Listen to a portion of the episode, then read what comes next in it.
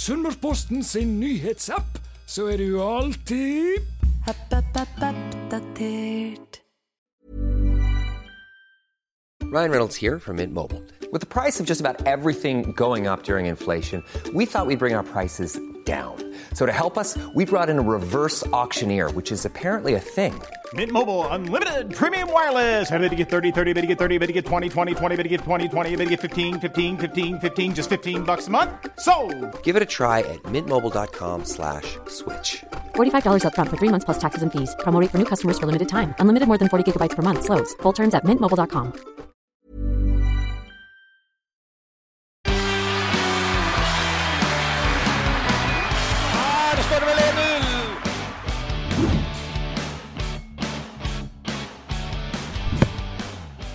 Og da er vi endelig tilbake med en uh, ny utgave av uh, Sunnmørsball. Det har vært en liten ferie for både meg og for vår ekspert Oddbjørn Lie. Men nå er vi tilbake her i studio. Jeg skulle ønske vi kunne sagt vi har masse spennende gjester, men vi har egentlig bare oss sjøl. Men det, kanskje det er nok? Det får vi håpe. Det er i hvert fall det de måtte, seerne må ta til takke med akkurat i dag. Ja, Vi skal da gå litt gjennom det som har eh, vært eh, av kamper under Kristian Johnsen. Eh, Vi skal se litt framover hva som skjer. Litt på spillerfronten og kanskje litt på andre fronter i klubben også. Men vi må kunne si Oddbjørn, at det, det har skjedd ganske mye. Det har vært en del kamper som er spilt, men dessverre man ligger sist på tabellen, altså. Jeg gjør dessverre det, og det starta jo det starta jo lovende med seier mot Rosenborg, og så har det kommet eh, tre tap etter det. Så på bunnen av, eh, på bunnen av tabellen 16 spilte kamper, og, og det, det ser mørkt ut. Og så hadde vi jo den der horrible 2020-sesongen, og jeg tenkte i mitt sinn at ja, ja, dette må være en stund til neste gang vi får oppleve, forhåpentligvis aldri igjen. Kan det bli så gale? Nei, jeg tror jo ikke det. Jeg tror jo Det endte vel vi på 11 poeng. Eh, Ålesund har 7 nå, så jeg tror det vil komme en del over 11 poeng. Men, eh, men klart, altså det utgangspunktet og innledninga, første halvdel av sesongen, har jo vært eh, meget, meget svak. Det siste som var, det var borte mot Viking. Og uh, plutselig så skjer det litt overraskelse i, i startoppstillinga der. Vi har Henrik Melland som kom inn for sin første kamp. Uh, så har vi Mukhtar Diop, da, som også får sin første kamp fra start. Eh, hva tenkte du når du så det der? Jeg syns det er friskt. Jeg syns det, det er et tøft valg av, eh, av Johnsen. For det, det er to unggutter, to 18-åringer, som ikke har starta en kamp i Eliteserien. Og, og sender dem utpå på, i, i Stavanger. Det, det er tøft gjort. Eh, Samtidig så, så er det noe Ålesund har nedfelt i sportsplanen, at de skal ha unge spillere på laget. Så jeg syns jo det, det, det er jo riktig også, å, å tørre å gi dem den sjansen. Og jeg syns jo spesielt Melland kommer godt fra det. Diop eh, er jo en stor, sterk spiss, men eh, fikk det vel ikke helt til å stemme i denne kampen. Men du ser jo han har jo en sånn fysisk tilstedeværelse og, og kan jo bli farlig i boks hvis han får eh, rette serveringer og blir enda bedre på timing av løp og, og, og sånne ting. Så det er jo noe i, som kan jobbes med, absolutt. det. Vi ser i disse duellene til slutt at eh, vikingspillerne blir drita lei og litt grinete også. Det er litt mye armer og bein der. Ja, han er tøff i duellene. Han er litt seint ute et par ganger, men eh, men det er en unggutt. Han, han har nettopp kommet til Norge. Han snakker ikke norsk, han snakker ikke engelsk. eh, Så han må få litt tid å tilpasse seg både ÅFK som klubb, men også det å skulle bo i, i Norge og, og leve i et annet land. Så, så det er noen forutsetninger der som er veldig spennende, og så er det en del ting de må, må jobbe med. Og så er det artig, som du sier, at Henrik Melland får sjansen. Men samtidig da, så tenker jeg at det, det burde ikke være eh, oppsiktsvekkende eller veldig utrolig at vi i ÅFK eh, slipper til spillere i den alderen der. Eh, det er snakk om en spiller som har, eh, har tidligere både kapteinspinnet på aldersbestemt landslag, han har en del aldersbestemte landskamper. Altså Han er en spiller som det har blitt bygd litt forventninger til, og så går det litt opp og ned i en karriere. Men han har gått veldig oppover siste året spesielt. jeg Er ikke du enig da, at vi er nødt at de, de må spille disse der? Ikke nødvendigvis fra start hver gang, men de, de må brukes. Ja da, og Mellan har jo hatt en del innhopp eh, tidligere også, selv om de har vært ganske korte. Og Nå får han en, en full kamp. og og Jeg er enig med det at det, det må Ålesund tørre. Og det å sitte hele tida og vente på at de skal bli gode nok Du må på en måte tørre å slippe dem litt til litt før, og se om de på en måte tar nivået. og Mellan klarte seg godt i sin første kamp. og Så er det en vurdering nå for Johnsen inn mot uh, godsekampen til helga. Er det riktig at han skal få en til, eller bør Barmen, som da kanskje er frisk igjen, bør han inn igjen på laget? Det er jo vurderinger de må gjøre uh, fram mot den kampen. For det er jo veldig lett nå å, å, sitte og sage fullstendig alt som skjer, for det ligger sist på tabellen, og ting ser skikkelig, skikkelig dårlig ut. Eh, men du sitter jo og styrer den chatten vår underveis i kampen mot Viking. og eh, Hva slags opplevelse sitter du igjen med blant de som du chatter med der? Jeg sitter jo igjen med en uh, opplevelse av at i hvert fall de som var aktive på den chatten, at de, de, de er positive til at Ålesund tør å prøve. At de har en litt mer offensiv tilnærming til den kampen. intensjonen om å prøve å straffe Viking er til stede. og så jo, var jo inne på det på chatten, og Johnsen er jo inne på det etter kampen også. Det, det mangler litt kvalitet eh, den siste pasninga, spesielt i kontringsspillet til Ålesund, for å kunne være straffe Viking enda hardere enn det de klarte. Eh, men det er i hvert fall tendenser der, og, eh, og noe å bygge videre på. For jeg, jeg syns jo i tidligere kamper, HamKam borte, du, du drar ned dit og spiller en tilnærma 6-3-1-formasjon, spesielt i første omgangen. Eh, det har vært en litt sånn forsiktig inngang til det. Eh, Johnsen eh, har jo måtte tatt veldig hensyn til de lagene som har spilt med wingbacker, med å dette ned i en femmer eller sekser sjøl. Nå møtte han et vikinglag som, der han var helt klar og tydelig på at vi kommer til å gi dem rom på, på sidene. Viking får slått mye innlegg. men ved å på en måte frigjøre de tre fremste i defensive, det defensive arbeidet, så har vi et håp om at vi skal straffe dem i kontringsspillet. Og som alle som kan litt matematikk, ser jo at laget har ikke rykka ned. Eh, selv om det er veldig lett å tenke at nå har alt gått i dass. Men eh, vi har vel bestemt oss litt for å gi dem iallfall heimekampen nå mot eh, Strømsgodset. Så er det en ny heimekamp neste gang igjen mot HamKam. Og hvis det skal være et håp der, det er seks poeng. Ja, sånn som jeg ser det, så må de nødt til å vinne begge de to kampene for å, for å overleve. For du kan se de to kampene som to veldig gode muligheter til å ta tre poeng. Og så ser du de fire neste etter der igjen. Da er du, du skal både til Bergen, du skal til Trondheim og du skal på Intility. Og innimellom der så har du en hjemmekamp mot Lillestrøm. Og Ålesund har så langt i sesongen tatt null poeng på bortebane. Så det å forvente og tro og håpe at de skal ta veldig mange poeng i de tre bortekampene, det, det er lite realistisk. Så de må vinne de to kampene i mitt hode for for å ha en sjanse til å overleve. Og Hvis dette nå skulle gå så galt at dette blir en veldig tung høst det Nedrykket er kanskje matematisk ikke klart før etter en stund, men sånn realistisk sett så kan det være at du i september er ganske sluttkjørt. Eh, hva prioriteringer bør det gjøres da? Jeg tenker jo prioriteringene bør, eh, bør være de samme uansett nå. Altså, Johnsen har vært klar på han vil ha inn unge spillere, trenbare spillere, spillere med større forflytningsevne enn det som er der. Det regner jeg med vinduet som åpner nå om noen dager vil bære preg av. Både spillere inn, spillere ut. Uh, og det er også de disponeringene og de prioriteringene han gjør i, denne sesongen her. Det er selvfølgelig et håp og et ønske om å prøve å redde plassen, men det er også hvordan skal OFK være 2024. Og jeg vil ikke se i det overgangsvinduet at det lånes inn et par-tre spillere som skal være her noen måneder, og så stikker de. Det, det er ikke poenget. Nei, det har jeg veldig liten tro på. Økonomisk er det også, også du, du, bruker penger på spillere du ikke har noen rettigheter over, så det, det ser jeg helst at ikke forekommer. Men da bør det egentlig komme spillere som har ei framtid her også neste år, da, hvis det skulle bli et uh, nedrykk. Spillere som kan dyrkes og nødvendigvis uh, utvikles litt for å kunne selge litt videre også, da. Ja, og det virker jo som det er tanken. Intervjuet til Johnsen etter kampen mot Viking også bærer jo preg på at han, han tenker de bane. For du ser de prioriteringene også. Det var en ganske ung benk eh, borte mot eh, Viking. Og det savna jo to stykker som naturligvis hadde vært med. Ole Martin Kolskogen og Kasper Lunding. Og det er lett å tenke for oss som har vært litt på ferie, litt vekke, som ikke er helt oppdatert, at ok, her er det noe som har skjedd skademessig. men Johnsen er jo eh, ganske ærlig på at de ble, ble, ikke tatt med. De ble tatt med de som de ønska skulle være der, rett og slett. Hvordan tolker du det? Nei, Jeg tolker jo det som om at det er et lite spark eh, bak til de to. Eh, at han ikke har vært fornøyd med det de har vist etter han kom inn i klubben. Og så er det et tøft valg. Eh, det er jo to spillere som er etablerte A-lagsspillere. Eh, Lunding spesielt henta inn for en sum penger, eh, sikkert OK betalt. Var jo på en måte henta inn, ble i hvert fall nevnt fra klubbens side som en X-faktor-spiller. En spiller som skulle ha det lille ekstra i det offensive.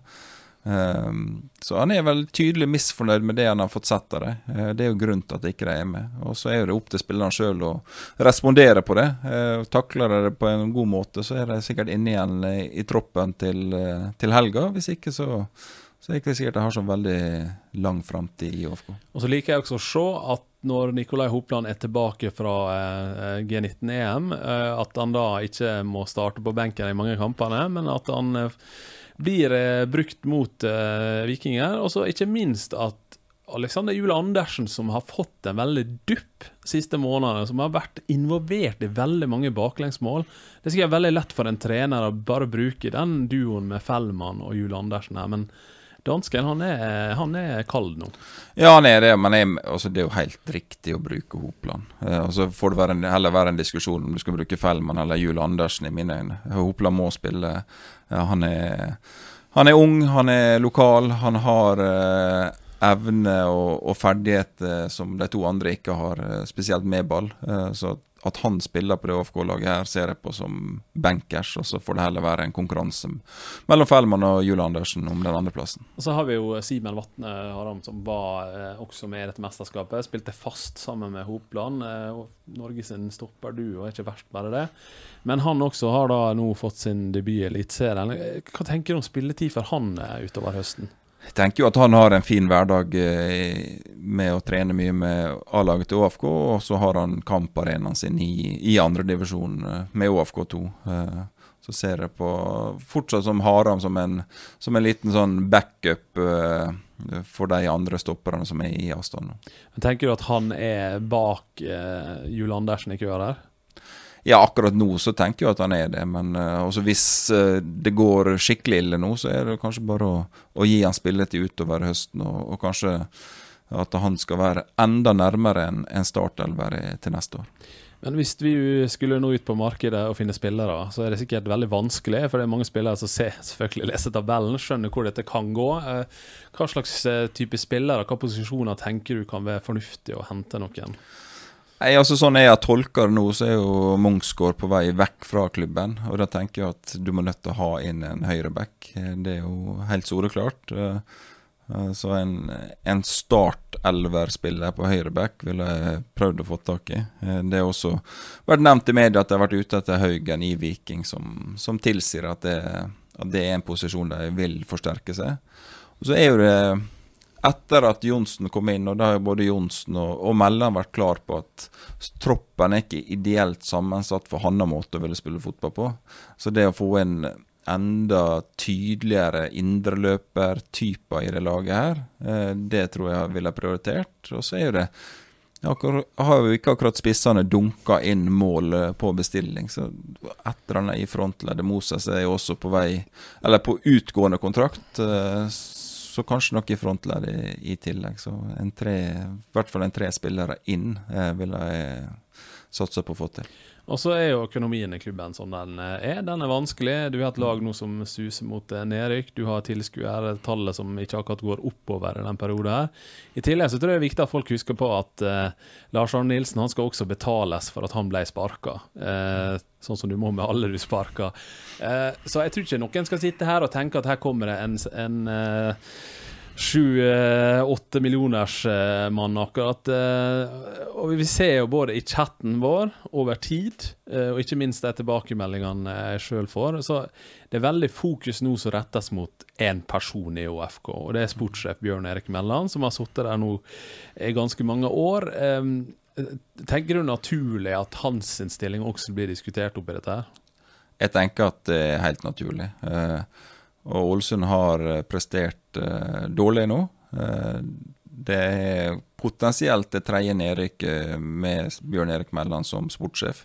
Så selvfølgelig er det naturlig at det diskuteres. Og så tror jeg også internt at de bør diskutere hvordan kan vi optimalisere eh, måten vi rekrutterer spillere på. For jeg, jeg vet jo at Meles har mye av ansvaret nå han Lars Arne delte vel litt på det når Lars Arne var her. Eh, Johnsen er sikkert litt med inn i bildet nå. Men det at Ålesund i så mange år har nedprioritert og hatt en speider, syns jeg er veldig rart. Når du ser, eh, ser oppsida av det med å, å, rekruttere smart og kunne selge spillere sånn som markedet er nå ute i Europa, så syns jeg det er utrolig utrolig rart at ÅFK ikke er enda sterkere i, i den, eh, den delen av klubben som skal rekruttere spillere.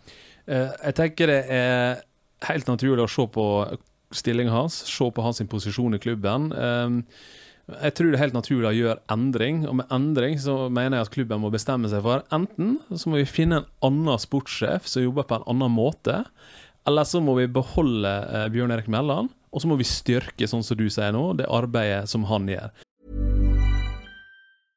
Ready to pop the?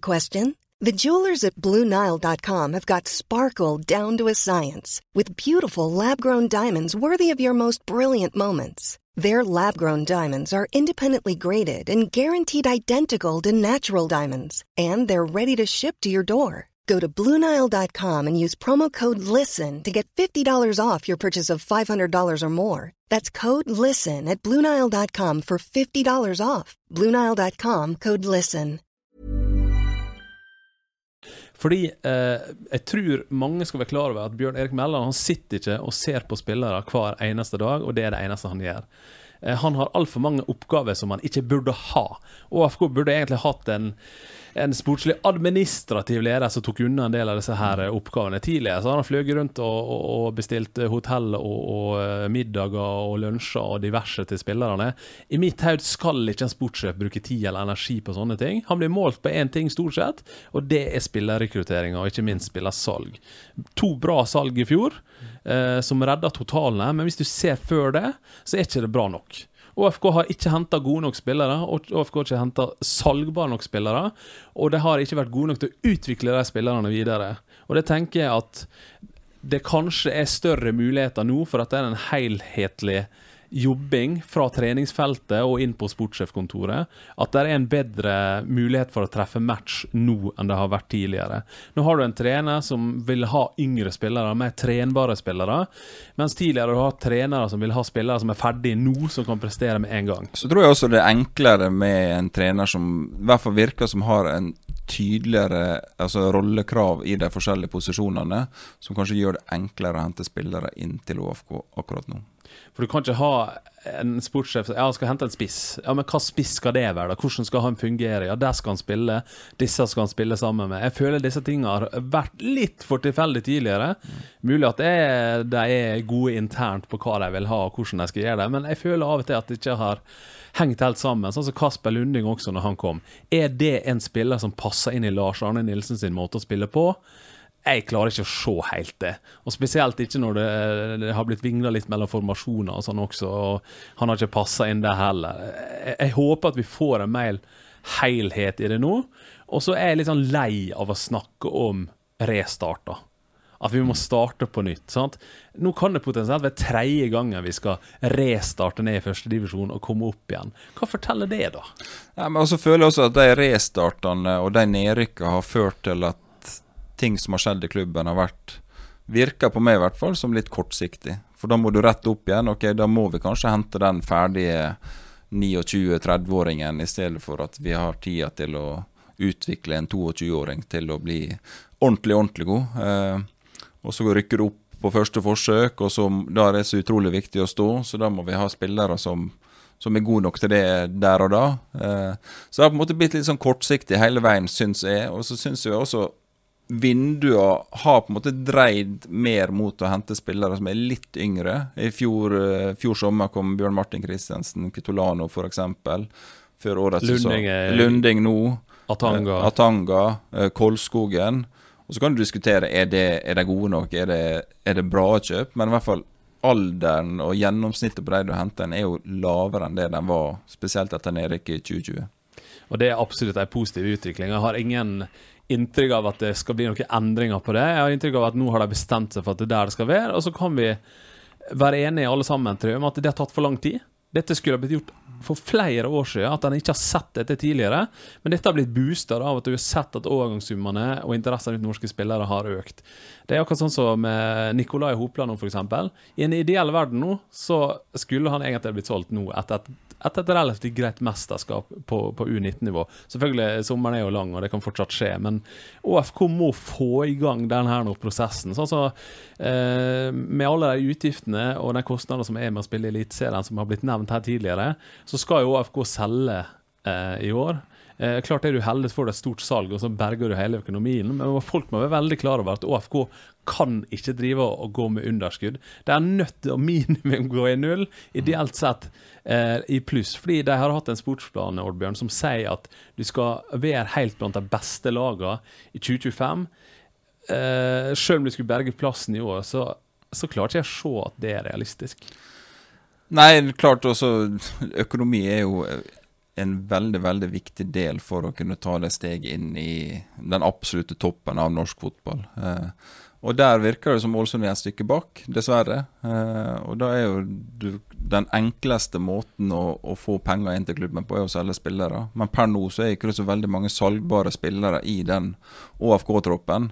Eh, så at Hopland blir nevnt som et mulig salgsobjekt, det er jo helt naturlig. For det er ikke så veldig mange andre som, som det er mulig å få så veldig mye cash for. Så det er jo synd at en 19 år gammel lokal gutt, som egentlig kanskje ideelt sett burde vært der et år eller to til og så godt, men at du mest sannsynlig må selge han i det vinduet for å, for å berge det økonomiske. da. Så skal jeg selvfølgelig ikke sitte her og si at det kommer til å skje uansett, Nei. men der er muligheter for sånne type ting, kanskje.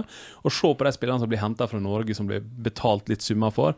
Det er ikke de som er 25, altså. Beklager. Men de er der nede, som vi, som vi kanskje tidligere kunne fått beholdt én eller to sesonger til. De får ikke beholde lenger. Se opp i Alta, de selger en 15-åring til, til uh, tysk fotball, til Bundesligaen. Mm. Så de er helt nede der og så henta. Så klart at OFK må Eh, også på toerlaget. Kanskje vi må ta et nedrykk eh, og heller bruke 06-07-gutta.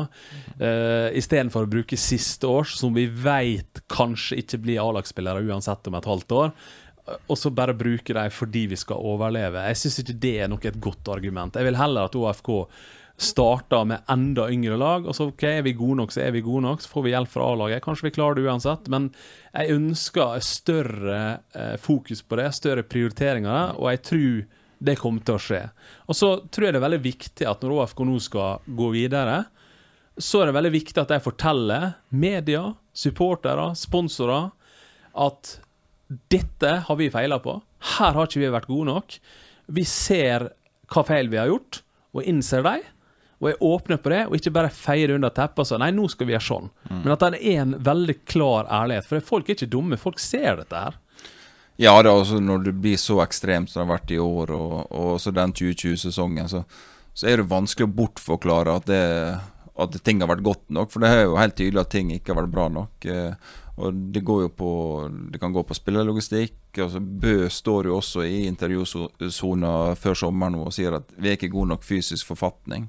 Og da tenker jeg sånn Er det mulig godt inn i sesongen etter en lang oppkjøring at det, du er så langt unna på det fysiske? Ja, altså For å ta den, da. altså Sånn jeg har skjønt det, så så, så man det allerede i vinter. Mot tampen av um, oppkjøringa. Mm. At dette her, det er jo ikke bra nok. Mm. Og da er spørsmålet hvem har latt dette skje?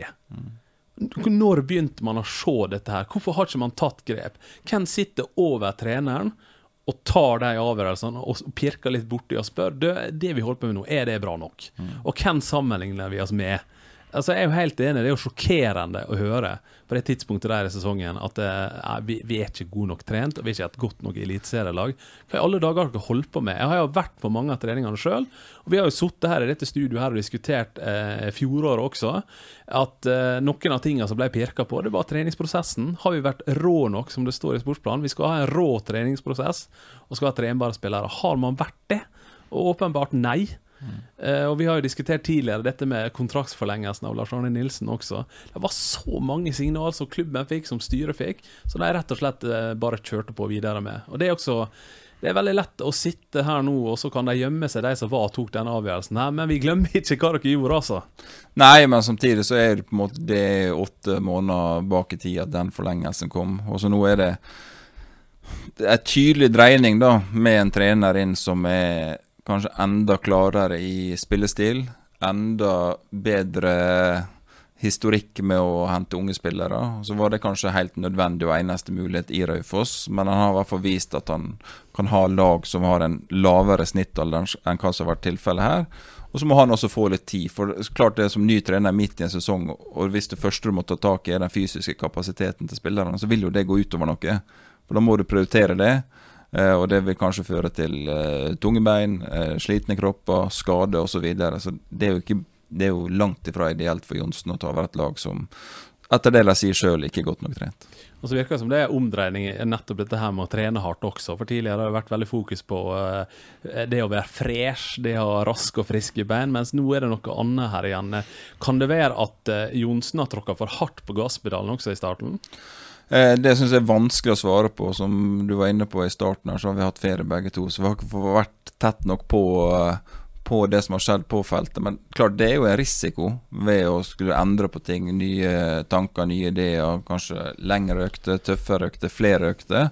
Så er jo det en, en risiko. Men det, det, er tydeligvis noe han har tenkt er fullstendig nødvendig for å, for å endre ting i klubben. Han har jo også sagt etter flere av kampene at vi, vi starter bra, men vi står ikke helt distansen. og Det har vi jo sett også. Hadde det vært litt mer fytt i beina, kanskje vi hadde fått eh, både ett og tre poeng på, mot slutten av flere av disse kampene. her. Blir jo, du blir jo litt prega av den situasjonen selvfølgelig klubben er i. da, Men hva tror du er viktigste de kommuniserer nå framover, til både til media og til supportere framover? Jeg tror jo at for klubben sin del så gjelder det å stå i de valgene de har tatt nå. Først ved å fjerne Lars Arne Nilsen, men også den lange, lange prosessen jeg brukte på å ansette Kristian eh, Johnsen. Eh, stå ved han, hent spillere som passer hans filosofi.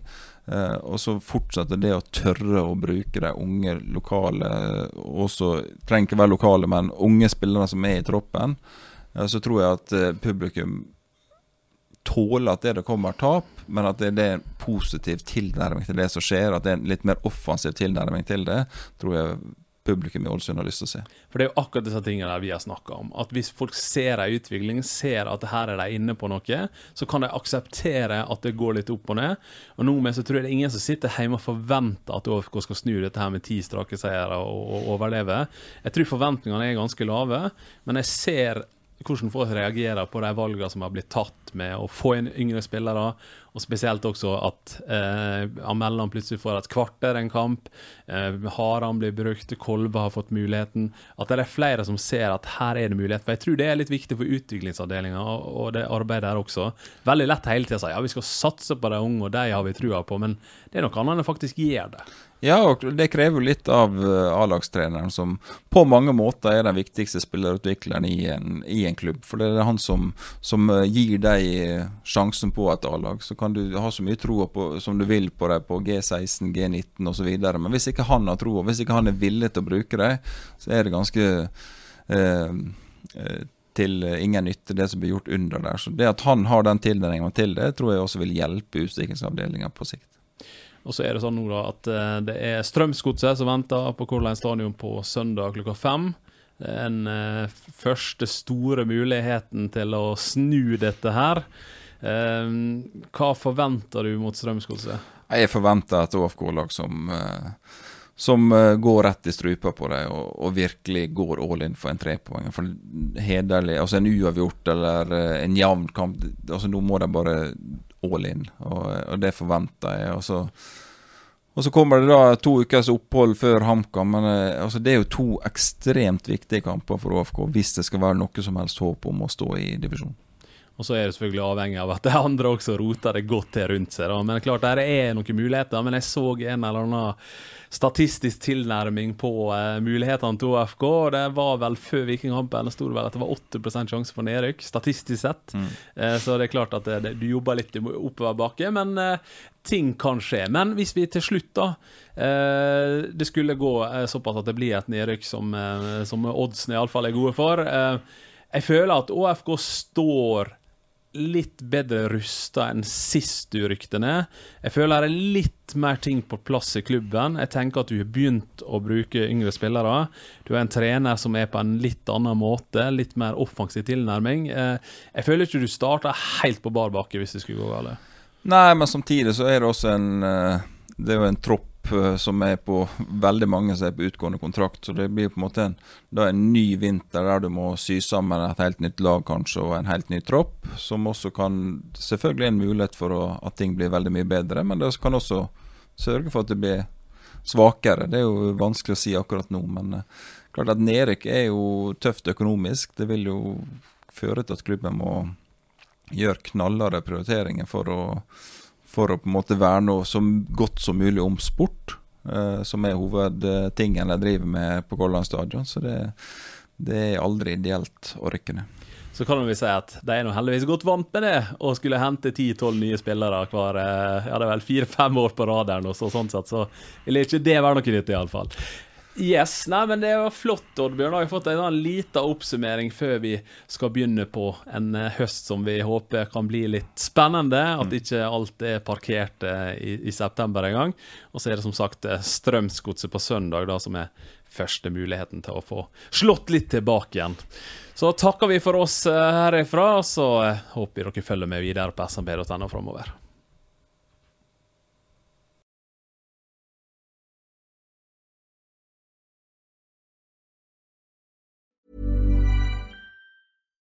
Hi, I'm Daniel, founder of Pretty Litter. Cats and cat owners deserve better than any old fashioned litter. That's why I teamed up with scientists and veterinarians to create Pretty Litter.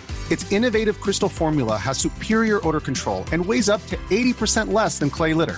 Pretty Litter even monitors health by changing colors to help detect early signs of potential illness. It's the world's smartest kitty litter. Go to prettylitter.com and use code ACAST for 20% off your first order and a free cat toy. Terms and conditions apply. See site for details.